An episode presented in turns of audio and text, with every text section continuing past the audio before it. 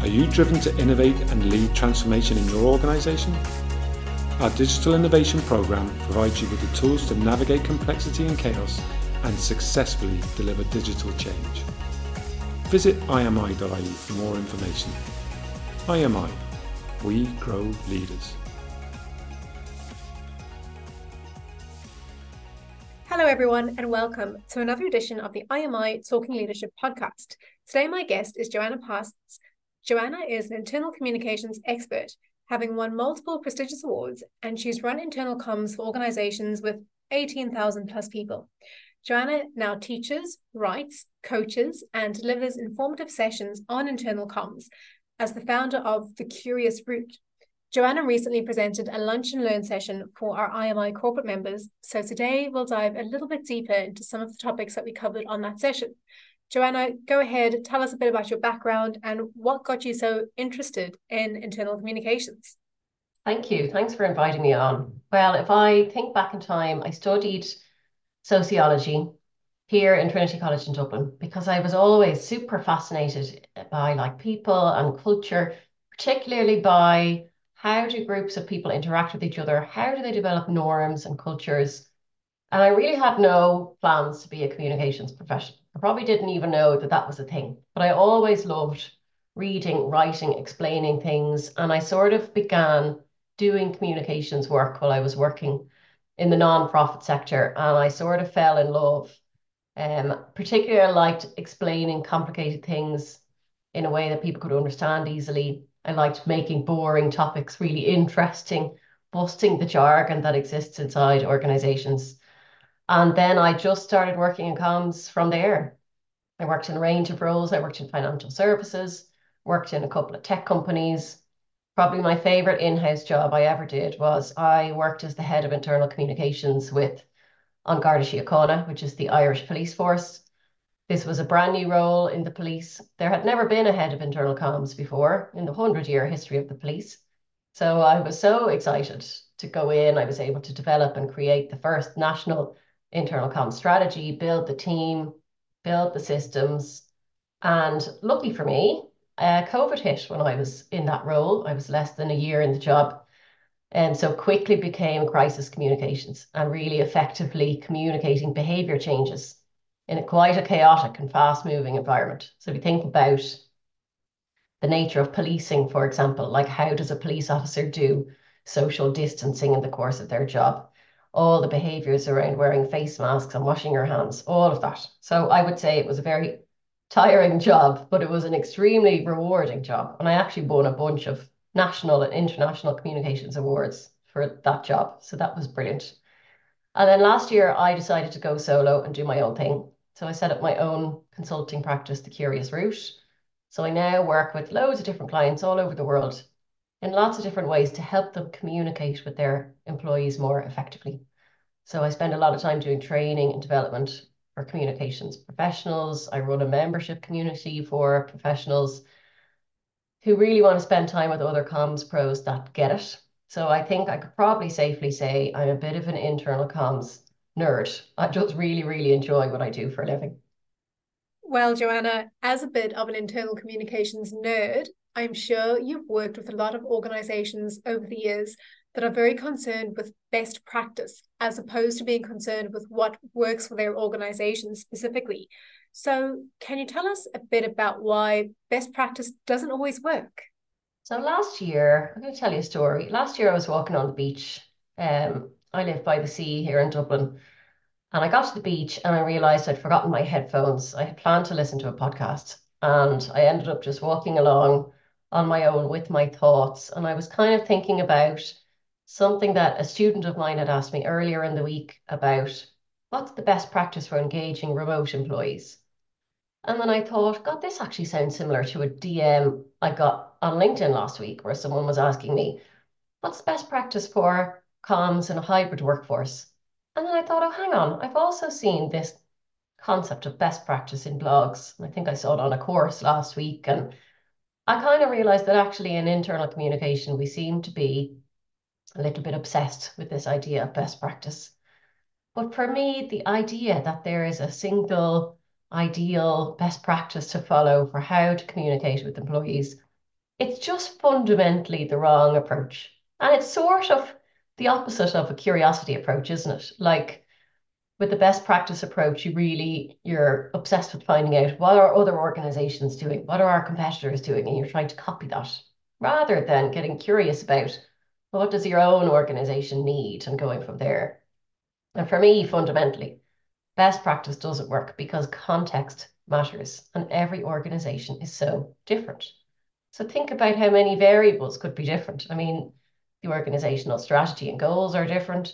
The leadership styles are different. The employee audiences are different. Even thinking about the communicator, their competence, their level of resources, the tech available to them, that's all different. So the idea that you can just kind of take a best practice that's worked for other people, do it yourself, it doesn't really work like that. And it's just important, I think, I'm always telling people what works really well for one organization, it might not work for you. There's a really interesting guy called Stephen Shapiro. He wrote a book with a great title. I'm gutted he got this title before me. His book's called Best Practices Are Stupid. I mean, it's so direct. But he actually says in that book, we should probably call them proven practices or past practices to explicitly call out that really best practices, it's just a collection of stuff that other people have done in the past with good results. But like the world is changing so fast, so something that might have worked in the past might not work in the future. Something that might have been a best practice six months ago could be completely irrelevant today. So um, I just really feel like we need to move away from our obsession with best practice and instead lean into our curiosity a little bit more to understand well, actually, what does our organization need?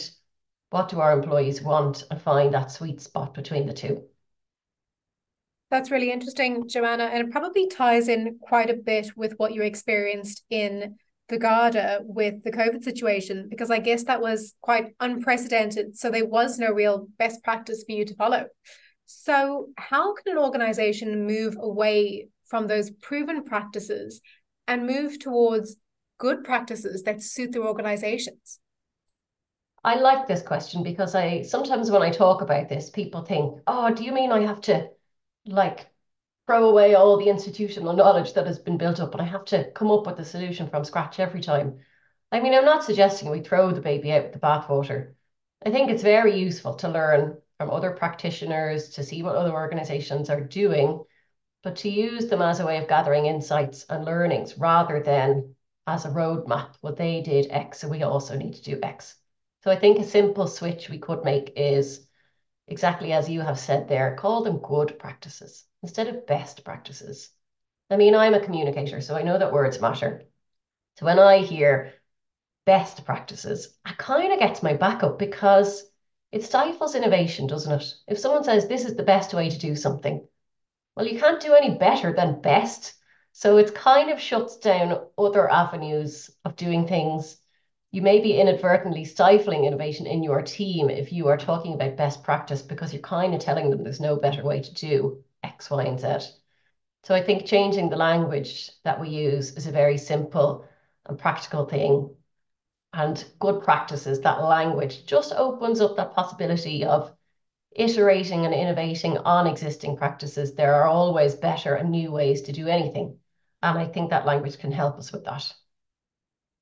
I want to go back slightly to your event that you ran with us here in IMI a couple of weeks ago. And that event was actually titled Curiosity is the Antidote to Best Practice. So, why is that the case? And how can we all be more curious, especially as leaders or as internal communicators within our own organizations? I knew that uh, that topic and that title would pique people's interest. And I deliberately was a little bit provocative in that title by positioning something that's just widely accepted as good, which is best practices, as something that needs to be cured with an antidote. Because I really wanted people to see that title and go, wait, what? Like, what the hell is wrong with best practices? So it was very deliberate on my part to get people interested in paying attention. For me, curiosity is like a superpower like for anyone, but particularly for anyone that works in a communications role. If you think about, let's look at an example. Think about two hypothetical employees. You have employee one, and an internal stakeholder comes to them gives them a piece of work to do and they do it. Maybe it takes them two days, they do a good job, they get it done on time. But it turns out the task was completely unrelated to any of the strategic goals. It wasn't related to any priorities. It didn't deliver any value. So this employee was fundamentally not curious. They didn't ask any questions. They just churned out the work and got the task done. Think about that same scenario with a curious employee. So this employee has the same internal stakeholder, the same request for the same work, but this employee gets curious before they invest two days of their time into it. So they might ask questions like, how does this align with our strategy? Or what is the objective here? Or what would success look like? So embracing curiosity in this really simple, practical way can help you and your team to focus on stuff that matters and stop wasting time on stuff that doesn't matter. Because I see a lot of people you get to the end of the day, they get to five o'clock and they're like, where did the day go? I don't even know what I did.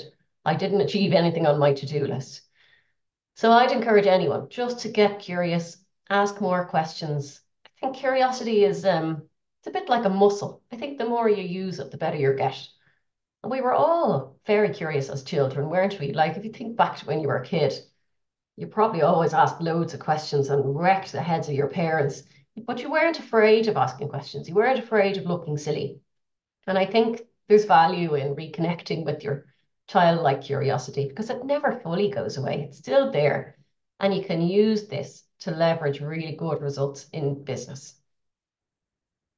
Joanna, you're definitely not the first person on the podcast to bring up embracing that childlike curiosity. So it's always great to hear again. And it's definitely something I encourage people to take heed of and just try out when you're trying to be more curious and more creative.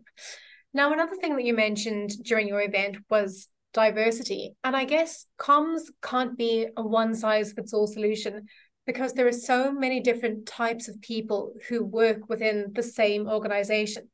So, how can companies tailor their internal comms to diverse individuals while still maintaining some form of consistency? So the trick here really is to go back to comms 101, go back to the basics. The fundamentals of good communication is know your audience. Whether that's sending an email, doing presentations, standing on a stage, the very first thing you need to think about is who is listening to this or who is reading this and what do I want them to think or feel or do as a result of this communication. I see a lot of leaders and managers spend a lot of time planning communications and they say things like, oh, we need to tell them this, or we need to get the slides right. They're very, very focused on what they want to tell people, but they kind of forget to think about, well, who am I communicating with? What do they care about? What level of understanding do they already have? And that can be totally different depending on your audience. So, say, for example, you are uh, the head of engineering in a software company and you want to communicate a new feature in the product. Your team has spent ages building this amazing feature in the product. It's finished now. You're ready to tell everyone about it. But if you want to communicate this in a town hall to your department of engineers, it would be totally different to the way that you would communicate it to the board of directors, for example. So if you're having a town hall with all the engineers, think about that audience. I mean, the language you use would be different. They're very familiar with all the technical language, all the jargon that's used, the level of detail. You can go into way more detail with this audience. They're going to want more information about the intricacies of how it all works. They probably also want to know which team members worked on this and a bit of recognition and shout out. But if you're communicating that same topic to the board of directors, the language would be totally different. They don't want to be down in the weeds. Like, bring me up, talk clearly, lose the technical language, get out of the details. I don't really care so much about what the feature is, but tell me about what the feature will deliver for the business. So, what's the impact of that feature? So, when you're thinking about communication in an organization, there's really a level here of thoughtfulness and care and personalization. And the biggest thing that I always hear employees say when I run focus groups is this communication has nothing to do with me. So people are drowning in a sea of irrelevant stuff because just this, I call it the fire hose of information. Let's tell everybody everything all the time. Please stop doing that. It's very, very frustrating. It makes for a very noisy kind of place. So a very practical way to embrace your curiosity is just try to understand the audience that you're communicating with. Think about them when you're planning your comms. So what kind of messaging do they need? What language will they understand? What's the best channel to reach them? What are their frustrations? What do they already know about this project? Ask some of these questions before you do it. Joanna, when you were just talking there about presenting to a board or communicating to a group of individual employees, it just struck me. I think we usually think of internal communications as something that either a dedicated person does or the HR department takes care of. But I guess that's not always the case. Is it true that all of us as staff members and as leaders need to be practicing some kind of internal communications during our day to day? I mean, well, we're all doing it all the time. Everyone is communicating inside an organization. That could be having a instant messaging conversation on Teams, could be sending an email, it could be in a team meeting. This is all forms of internal communication.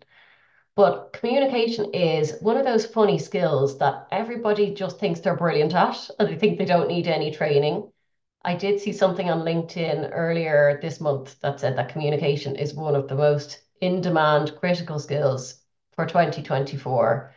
And there was a really interesting report out last year from Axios they did a report into the implications of ineffective workplace communication.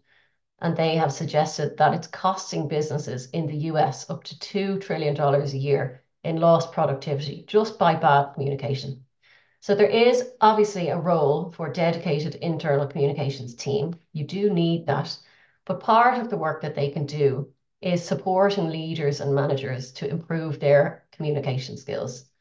I'm always kind of amazed when I see organizations promoting people to manager, but then not giving them any help in communicating with their teams or even really explaining that communication is a really key part of a manager role. Particularly, this can be um, it can be a struggle for people who maybe they've been promoted for their technical abilities or for hitting all their sales targets. So they've got great skills in that sense, but like maybe they've got terrible people skills or communication abilities. So they need to be supported to understand the good skills of communication, how to listen well, how to communicate properly, how to demonstrate empathy, all of those things. And particularly for senior leaders, they always need to be practicing and improving their communication skills because they're the ones that need to tell this really compelling story of the big picture of the organization bringing the vision and mission to life, talking about the values, using storytelling to explain where have we come from, where are we going in the future, how do we all play a role in this together. So storytelling skills really, really important for senior leaders so they understand how to engage an audience, how to hold their attention and how to motivate them to action. And now in fairness, that comes easier to some people than others, which is why I think training and development is important. Thanks very much, Joanna. Now, I want us to talk a bit about trends. And I know we're trying to move away from best practices, but are there any emerging trends in internal communications that we need to keep in mind for the near future? Yeah, I think there's a few. Um, I think employee listening uh, is already kind of a hot topic in the internal comms world this year. There's a couple of new books out about it. Um, traditionally organizations did a lot of one-way communication, broadcast communication. You would send something out and then you tick the box and we say we have communicated with people. But now there is a lot more emphasis on two-way communication. That means that the audience has a way to respond or interact with that communication. So, um, for example, maybe you have a digital newsletter that is pushed out at employees but each article has the option to leave a comment or leave a like or ask a question. That's a two-way channel. Or maybe you have a town hall meeting and there is lots of time at the end for people to ask questions, to send in um, a poll or whatever it is. So I don't just mean when I say employee listening, I don't just mean, you know, your annual engagement survey, but I mean actively creating lots of different mechanisms to listen regularly, like really listen evaluate what's being said, and then please God, taking action on it. I see so many organizations get really frustrated. They're like, no one's filling out our employee surveys. And I go, okay, well, tell me what you did with the data from the last one. They go, oh, we didn't have time. No, we didn't. I'm like, well, why don't you go and fix that stuff? And then maybe ask them again next year, like pause. I think another trend is obviously artificial intelligence. Um, it's a very interesting one in the world of communication because communication is a very creative field. And for creative people, there's this tension then with artificial intelligence where it seems to threaten our identity and it threatens the way that we work. I um, did an interesting AI experiment last year. I wanted to get a new headshot for my LinkedIn. It was when I launched my business, and I thought, oh, I need to need to have something like better than a selfie from my smartphone. But I really hate having my picture taken. Like I'm super awkward. I just hate getting it done. So I'd heard about an AI tool where you could upload like 20 selfies of yourself just from your smartphone. And then this tool would kind of magically make your professional headshots. And I have to say, it was kind of amazing. Like it worked really well. Loads of pictures were crap, but there was some really good ones. If you ever go on my LinkedIn, my profile picture is an AI headshot. But what was really interesting about this experiment was what bit that happened next, because I talked about it on social media and I showed some of the pictures, and most of the comments and discussions that followed were people who were quite curious about it, like, oh, I've never seen anything like this before this is quite interesting. Give me the link. I want to try this myself. But there was a small but very vocal minority who were actually quite angry at me um, and really left me a lot of comments that said, um, I think this is very inauthentic and I think you're misrepresenting yourself. And how can you proclaim that that's you when it's not? And it just made me very curious about the idea that, you know, AI is going to take our jobs and it's threatening our identity. Whereas I think possibly a more sensible and reasonable approach is well, there's a new tool on the market. How can I leverage that to do my job a little bit quicker? Mundane tasks and go into the robot, and then I can do more of the creative stuff. So I'd be very, I'll be watching closely, you know, how AI is um, evolving over the year and how communicators are either embracing it or resisting it.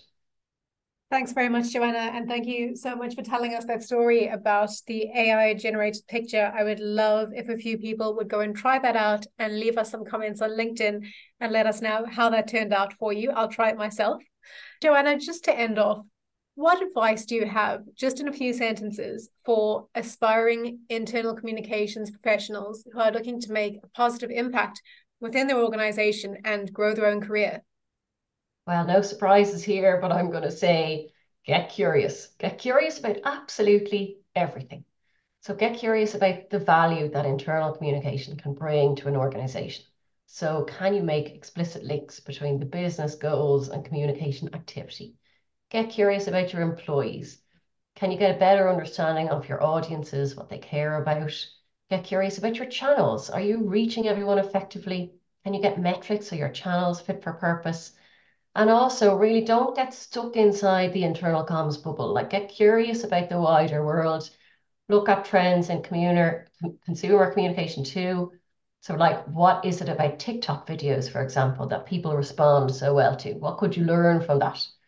Look at LinkedIn. Why do some posts go viral and others don't? What can you learn about the writing style or the formatting? I think if you're curious, then you are by default a lifelong learner. You will never stop learning, you will never stop getting better. So just get curious and commit to that, and you'll already be on the path to success, in my view. Some great insights there, Joanna. Thank you very much for joining us today on the IMI Talking Leadership podcast. And thank you to everyone for listening. You can subscribe on SoundCloud or your preferred podcast provider to ensure that you don't miss an episode. Until next time.